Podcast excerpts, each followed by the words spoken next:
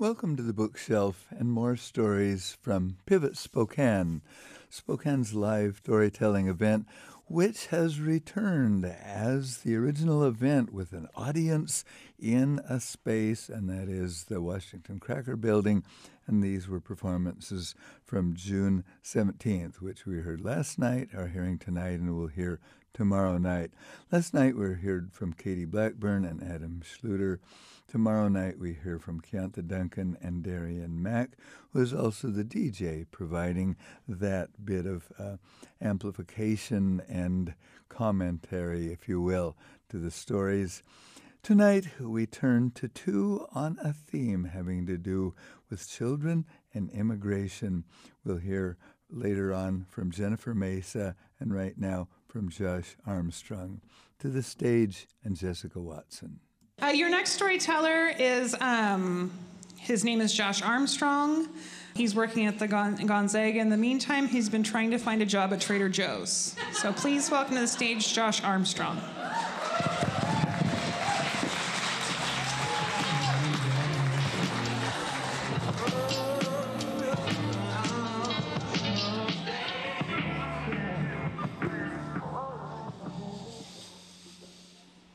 My wife Shauna and I were at the urologist's office getting a consult for the snip snip. You see, we were in the middle of a three year conversation about whether we were done having children. We, at this point, had three amazing boys. But I would come back to her and say, like, I don't know if I have enough room in my heart for a fourth boy. But even more than that, was this question that I had, which was Would my life be complete if I didn't get to be the father to a daughter? I just think I like knew about you know wanting a daddy's girl, and I just didn't know if I could get over that. But here we were in the urologist's office. I thought that we were, had sort of made this next step, and um, he's telling us about the procedure. It's kind of final, and uh, I look to my wife, Shauna, and she's just got tears streaming down her face. And I turn to the doctor and say, like, totally misread this one. We're gonna need a rain check. it was during this season of, of life that I had just started taking students to Zambia in southern Africa. We had a study abroad trip, and it was about intercultural leadership, sustainable development. And my main partner in this was a man named Father Dominic Sandu. Oh my gosh, what a generous spirit this man had. Huge toothy grin, and taught me so much about what partnership and friendship looks like. Uh, we weren't there to save Zambians. In many ways, he was helping me save myself. And one day we were in the um, Land Cruiser on these sandy roads, and I turned to him and I said, You know, if there was ever an opportunity to adopt uh, an orphan child, what, what do you think the community would say about that? You know, I was really concerned about having them think that maybe we'd be taking a child. He said, Josh, no, I mean, you would be even more connected to our family. But we really need to find a social worker. So maybe it's a year later and I'm back in Zambia, and in the middle of the night, I get this bang on the door, and it's Father Clement. And he said, I've put my truck in the ditch. I need your help. So we drive out there, and under a canopy of more Zambian stars than I could count, we're trying to figure out how do we get his vehicle out with my truck. And uh, you know, like many times in Zambia, I mean, it becomes this comedy of errors as like two drunk guys from the bar and an old village woman and this woman who I'm sure is a prostitute all show up, each with their own idea, and someone produces this rope, and I'm like, there's no way that that's going to pull that truck out of here. and yet, I try, it breaks. About that time, another vehicle shows up, and this um, man had another stronger rope. And remarkably, we pull the vehicle out, and as I'm driving back to where we stayed, I thought, did it say Ministry of Social Welfare on the side of that vehicle?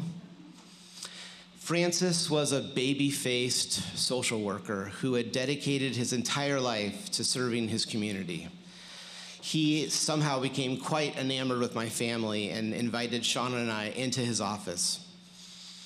As we entered his office, lights out, Zambian praise music, somehow two volumes too loud, this uh, calendar, I think it was last year's calendar on the wall, and a cup of Rooibos tea. He told us about the process.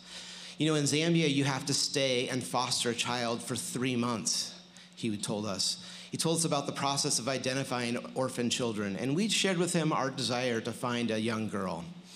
At the end of that conversation, he says, I will find you a child.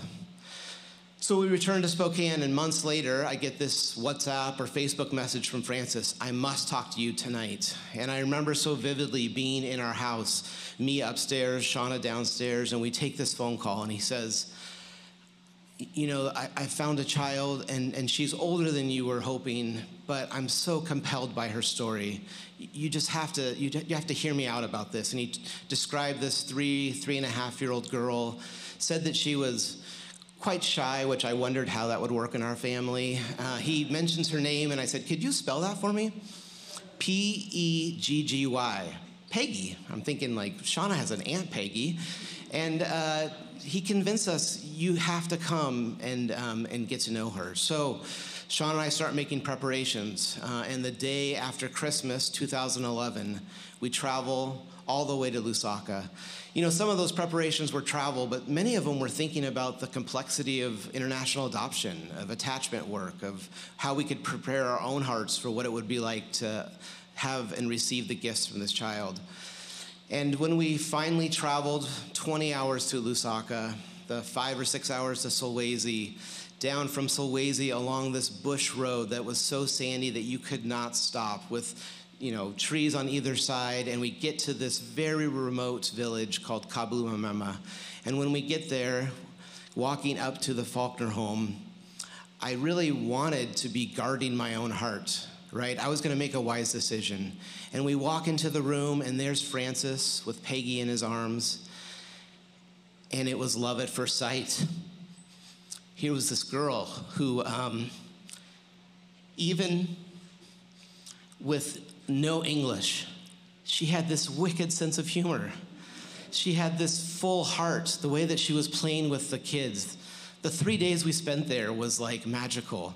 Shauna reading to, to Peggy, um, us throwing mangoes up into the tree to catch more mangoes. Uh, you know, her and just, I, I told Shauna, I think she's like wakes up with a song in her heart. There was a time near the end of our, our time there that um, we were walking around the village and she was on my shoulders and she fell asleep. And I thought, wow, she feels safe with us. And then we had to do, which was the, one of the hardest things ever, which was leave her there for the months to prepare to come back to be there for three months. So saying goodbye, coming back, making preparations for our three children and us to go return and spend three months living in Zambia. So, May 2012, we make that epic journey. The five of us, we show up, we come down that dusty road again, we pull up to the Faulkner Children's Home, and just the presence of our vehicle, there's children that start coming out. And I'm, I'm scanning the crowd looking for her and I don't see her. And out of the corner of my eye, I see this streak of African fabric in this dress, and this girl sprinting, her hair straightened as only Zambians would think that Americans would want. And she comes running up into my arms, and she says, really, the only few English words that she knows the names of her brothers. She proceeds to grab Owen, who's just 11 months older than her, and bring her into the only home that she's ever known you know, those next couple hours were like a blur, but what I do remember were the women who had raised her as we were leaving singing, We will never forget, we'll never forget you. We drove a couple hours to the simple home that we had um, rented for the three months in Zambezi, and we started to set it up. And Shauna, as she's known to do, broom, kitchen, just getting us settled. And as I'm known to do, I grab a speaker and put on some music. And I walk into the living room to find the most epic Armstrong dance party, all four children, and I thought, this is a family. You know, the next three months, we learned so much about um, Peggy, and, uh, you know, we would travel to like little villages, and she would say, Is this America? Like, no, this is Shatokoloki. is, is this America? No, this is Solwezi. Um, but we also thought about like what what was a name? You know, had she had come to us with a beautiful African name like Chosomo, I'm sure we would have kept that. But we thought about what's a name that we could give her that would have meaning in the U.S. and Zambia. And we decided on Grace. It's a second chance, it's a gift without any strings attached, it's a blessing. And so Grace Peggy Armstrong came back with us in August of 2012. You know, uh, maybe a year or two later, I'm trying to piece together her initial story, and I looked at the police report. And on that police report, I found uh, a name and a phone number. So the next time I was in Zambia, I, I called that number just to find out a little bit more about uh, what, what was her story. And so I find myself traveling to Solwezi, and I'm on the front steps of a woman who tells me about November 2007 when she heard something out in front of her house and she thought maybe it was a cat or something and ignored it. And maybe 45 minutes later, she looks out her window to find a newly born child wrapped in chitenge, the African fabric. She calls um, the police, they bring her to the hospital, and at the hospital, she said, for, for the next two weeks, every day I went and visited her. And I thought about her, and I always wondered what happened to that girl. And she looks me at the eyes, this woman, Miss Zindaba, who just had the presence of somebody's favorite teacher, and she says, You know, I gave her a name. In fact, I gave her, I gave my firstborn child that same name. And I'm like, wow, what did you name her? And she says, her first name was Grace. Thank you.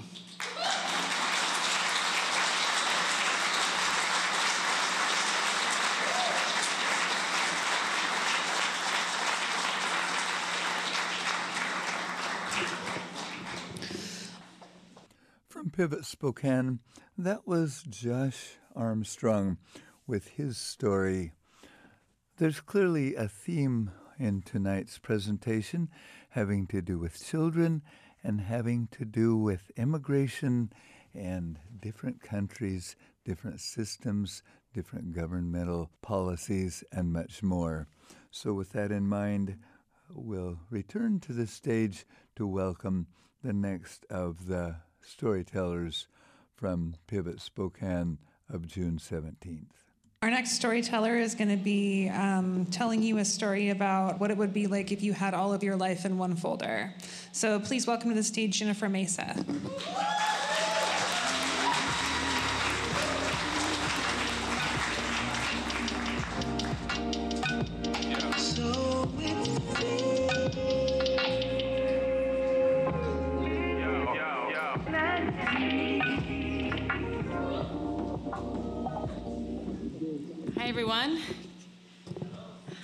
You feeling tonight? Well, I'm really nervous. and I brought my cue cards. I know I wasn't supposed to, but um, I'm not a storyteller. I'm an urban planner. I can talk about zoning and many other things, but um, tonight, tonight I'm going to share a story with you guys.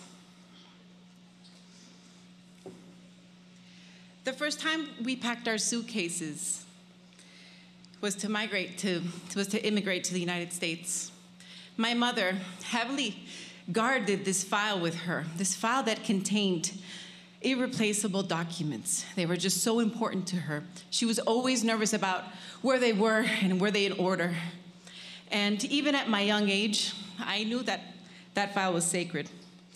You see, that file contained irreplaceable documents that proved our existence. And without them, we'd be, we'd be nameless. I was born in Medellin, Colombia, but I left with my family, um, my brother and my mother, because of the drug related violence that afflicted our region. My mother courageously migrated to the US with two kids, no, no educational background or English, but she had that courage to believe that we deserved a better life. We left with three suitcases, but only arrived with two my documents and my, my suitcase went missing. In Miami, my mamita worked day and night. And when I tell you day and night, it was 24 7. She worked day and night to pay for fees, to pay attorneys, so that we, she could invest into her papers. She knew that if she invested in her papers, one day my brother and I would have our papers. And that would mean that we can have a normal life. We could, we could work formally, we can one day buy a home. But you see, We immigrated to the land of the free, but we had no freedom. We had no freedom to build roots. I started working when I was 11 after school with my mom. I would clean houses, hotel rooms. I even became a full time nanny once. I don't know how people trusted me with their newborns at 12, but they did. and all I wanted was to go to school. I, I, felt it. And I also felt really guilty because I wanted more, while others around me just continued working without questioning. But without my complete folder, I was stuck. I couldn't. I couldn't pursue my education. Frustrated and seeking to reconnect with my father in Mexico City, I grabbed my folder and suitcase and went to see him. I'd missed my father and he had promised to take care of me. He had promised to help me go to college. But family tragedy struck and the life and education that I was hoping to obtain, well, became impossible. And at the same time, I unknowingly violated the, the, the terms of my papers in the US. And then I faced a 10 year penalty, not being able to return home to my family. Life continued. I worked. And I also raised a son in Mexico City as a single mother. For a decade, I told my son about the US. I'd share stories about Colombia, our family, pumpkin pie, and how one day we would be able to return and be with our family here. It, it was awful to relive my experiences through him because we couldn't, we couldn't grow roots. We couldn't have nice things because we were in this constant limbo, waiting to start our life, waiting for those papers, waiting for a sign. But then one morning, I received a call from my mom, screaming, Jenny, Jenny, ya llegó tu día. Your day's here. Your visa's here. Your appointment's here. I couldn't believe it. My, my, finally, I had waited 10 years for this day to go to the US Embassy to have my appointment. We packed up our bags, we grabbed our folder, and we went straight to the US Embassy in, Bogota. And I, I traveled with my folder, and I held it as tight as my mother did when she left for Colombia. The morning of my visa appointment, I was ready. And when I mean I was ready, my little boy and I, we were clean. My hair was straightened. I wore a blazer to appear, you know, professional and trustworthy. And I was so nervous. I got to, as nervous as I am tonight almost. we got to the US Embassy in Bogota. And we got in this line with so many other people like us, with their folders in their hands, and in their other hand, their hearts, just waiting. In line, the moments felt like hours. And I was so nervous. I could hear other people's cases, other people being interviewed. Some of them were happy because they had gotten their papers approved and they were going to be reunited with their families. And others were crying because they had had their opportunity taken away. My name got called, and I went in to this small booth, bulletproof window, and through the window I could see the consul. She asked me a few questions, and I was ready, I was prepared. Took a deep breath. She asked to see a few documents, and I showed them. And then she simply said, You and your son are approved. That's it. And I went, That's it? That took like two minutes. I brought more things. Don't you want to see my documents? I brought pictures. I mean, I got more things. Here's my filing cabinet. And she just coldly said, No, next in line. I couldn't believe it. It was as if it was as if all my prayers had been answered. I can't even tell you how I made it home from the embassy, you know, to my house. I truly believe we just floated home because all of this weight had been lifted from my shoulders. It was surreal. I was so happy. But then, two days later, while celebrating with my family, I got a call from the US Embassy saying that there was a mistake and that my visa had been approved, but my son's hadn't because he was born in Mexico. So he was gonna have to start his whole new process, and that could take eight to 15 years. I was devastated. I was truly devastated. And all I could think was, Who's this person to determine whether me and my son could be together? Why should his nationality determine his opportunities in life? How could they be so heartless to offer me an opportunity but not my son? The next day, I went to the embassy and I did not wait in line. I don't know how I made it through, but I made it through guards, I made it through the line, I made it through everybody, and I begged to please speak to a consul because there had to be some sort of error. And they said, Well, you see, you are going to need to prove that he's Colombian. And I'm to need uh, proof of his Colombian birth certificate. And I looked at her and I went, My God. But you see, I didn't tell you guys that my folder was like a Mary Poppins bag. I already had that. I had already registered when he, I re- registered him when he was born. He was also Colombian, Colombian and Mexican.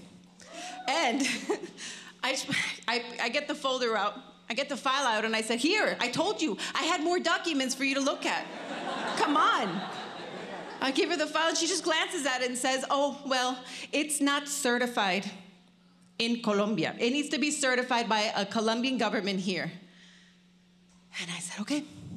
And I ran around Bogota, a city that's not mine, but I, I love Bogota. And I asked everybody on every corner where to certify this document.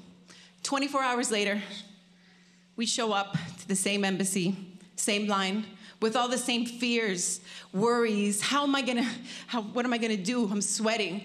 And then I'm waiting in line, and my son stops me and he says, he says, Mommy, what happens if they say no? What's gonna happen? Are you gonna go? What's gonna happen with me? And I stopped, and all my visa worries just went away. And I, I looked at him and I kneeled down and I said, Papi, I'm your mom, and nothing is ever gonna take that away. I'm with you. No matter what happens, no matter what happens, Either we go back home and start a new dream. You know, we could start building a new dream together, but I'm with you. Fast forward, six years later, we immigrated to Spokane. I started working again, but this time I started working towards my education. I got my GED, I went in to get my AA, I had a beautiful baby girl. I advanced in my bachelor's, and then I started preparing for graduate school because I was aiming high, just like my mama did. And at the same time, the 45th had just gotten elected. Racist rhetoric was everywhere, and anti immigrant sentiment was on the rise. Border Patrol was in our community. And I was wrapped up in a I was wrapped up in a dangerous domestic violence cycle that I couldn't get out of and it was endangering me and my son. But I wasn't gonna let that stop me. I got here, I got all the way here. So I applied to PhD programs to pursue my doctorate. And I also applied to programs that would be in the East Coast where my family is. You see, I made it all the way here to the US, but I needed to be, I was still a country away from them, and I needed to be home. I needed to be with them. And I also started applying for my citizen application because I was going to take action. And shortly after, I received acceptance and full ride scholarships into some of the most prestigious universities in the US. Never in my wildest dreams did I think that I could make it, that I would be accepted, and that I would actually have the choice and the liberty to, to, to, decide where I'll go. I had everything planned. I had a job, I had housing for my kids, I had everything. I had a parenting plan for my daughter. And then one day, I got a notice from the courts that my daughter's that my daughter's um, parenting plan was not going to be honored. Instead of discussing my parenting abilities in the courts, I ended up, I was fighting for my dignity in the courts. You see, I was being accused of being a danger because I'm Colombian. I was being accused of being connected to the drug cartel and to criminals in Mexico and in Colombia. I drive a Toyota 2006 Camry. Like, no. in grad school. That I was unfit to be a parent because of my immigration background. And that my activism was politicizing my children and endangering them. That I was racist towards white people. And that I was an immigrant that was abusing public resources. None of that was true. They had no proof besides the fact that I was an immigrant. But in the Trump era, that shit worked. Instead of discussing me as a parent, my stability, and what I provided for my kids, I was on the stand for five days discussing my father, who had passed away 18 years ago, details about his life. Instead of discussing how I feed and provide for my children, I had to give details of how I immigrated here, how I made it to the US. Instead of discussing, you know, their involvement in school, I had to I had to discuss why and how my aunt had a pool. Because apparently only rich people have pool and drug cartels. All those familiar feelings came up again, that uncertainty, that losing everything, that and even worse, just having my immigration jeopardized. What would I do? I've been working my entire life for this. And those same feelings and questions came over me that I had asked my, about my son six years ago.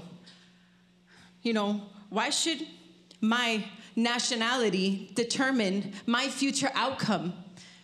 Why is it that I'm seen as an unfit person because I'm a Colombian immigrant? Does that make me less? Does that make me less of a mother? And and it was very difficult. It almost, it almost broke my heart. But being an immigrant doesn't make you less. I left that court diminished. I was, I felt so little. And here I was in the community telling everybody to stand up for discrimination, stand up for yourself, know your rights. But I couldn't even stand up for myself. I made it home, and my son took one look at me and he said, Mommy, those lies are nothing. I, I'm your son. We are your children. And nothing is ever going to take that away. No matter what happens. We're your kids. Either we both all go together or we don't go, or we stay home and start building a new life. I'm with you. Thank you.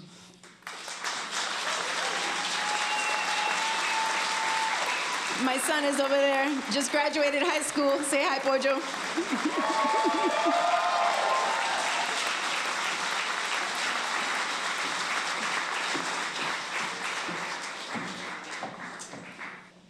That was Jennifer Mesa. Earlier, we heard from Josh Armstrong. We have one more night of these stories from Pivot Spokane from June 17th. Tomorrow night, we'll hear from Keonta Duncan and also from Darian Mack, who has been the DJ for this performance and whose eh, DJ intros we have heard on this broadcast. The host for this has been Jessica Watson. Join us tomorrow night for the conclusion.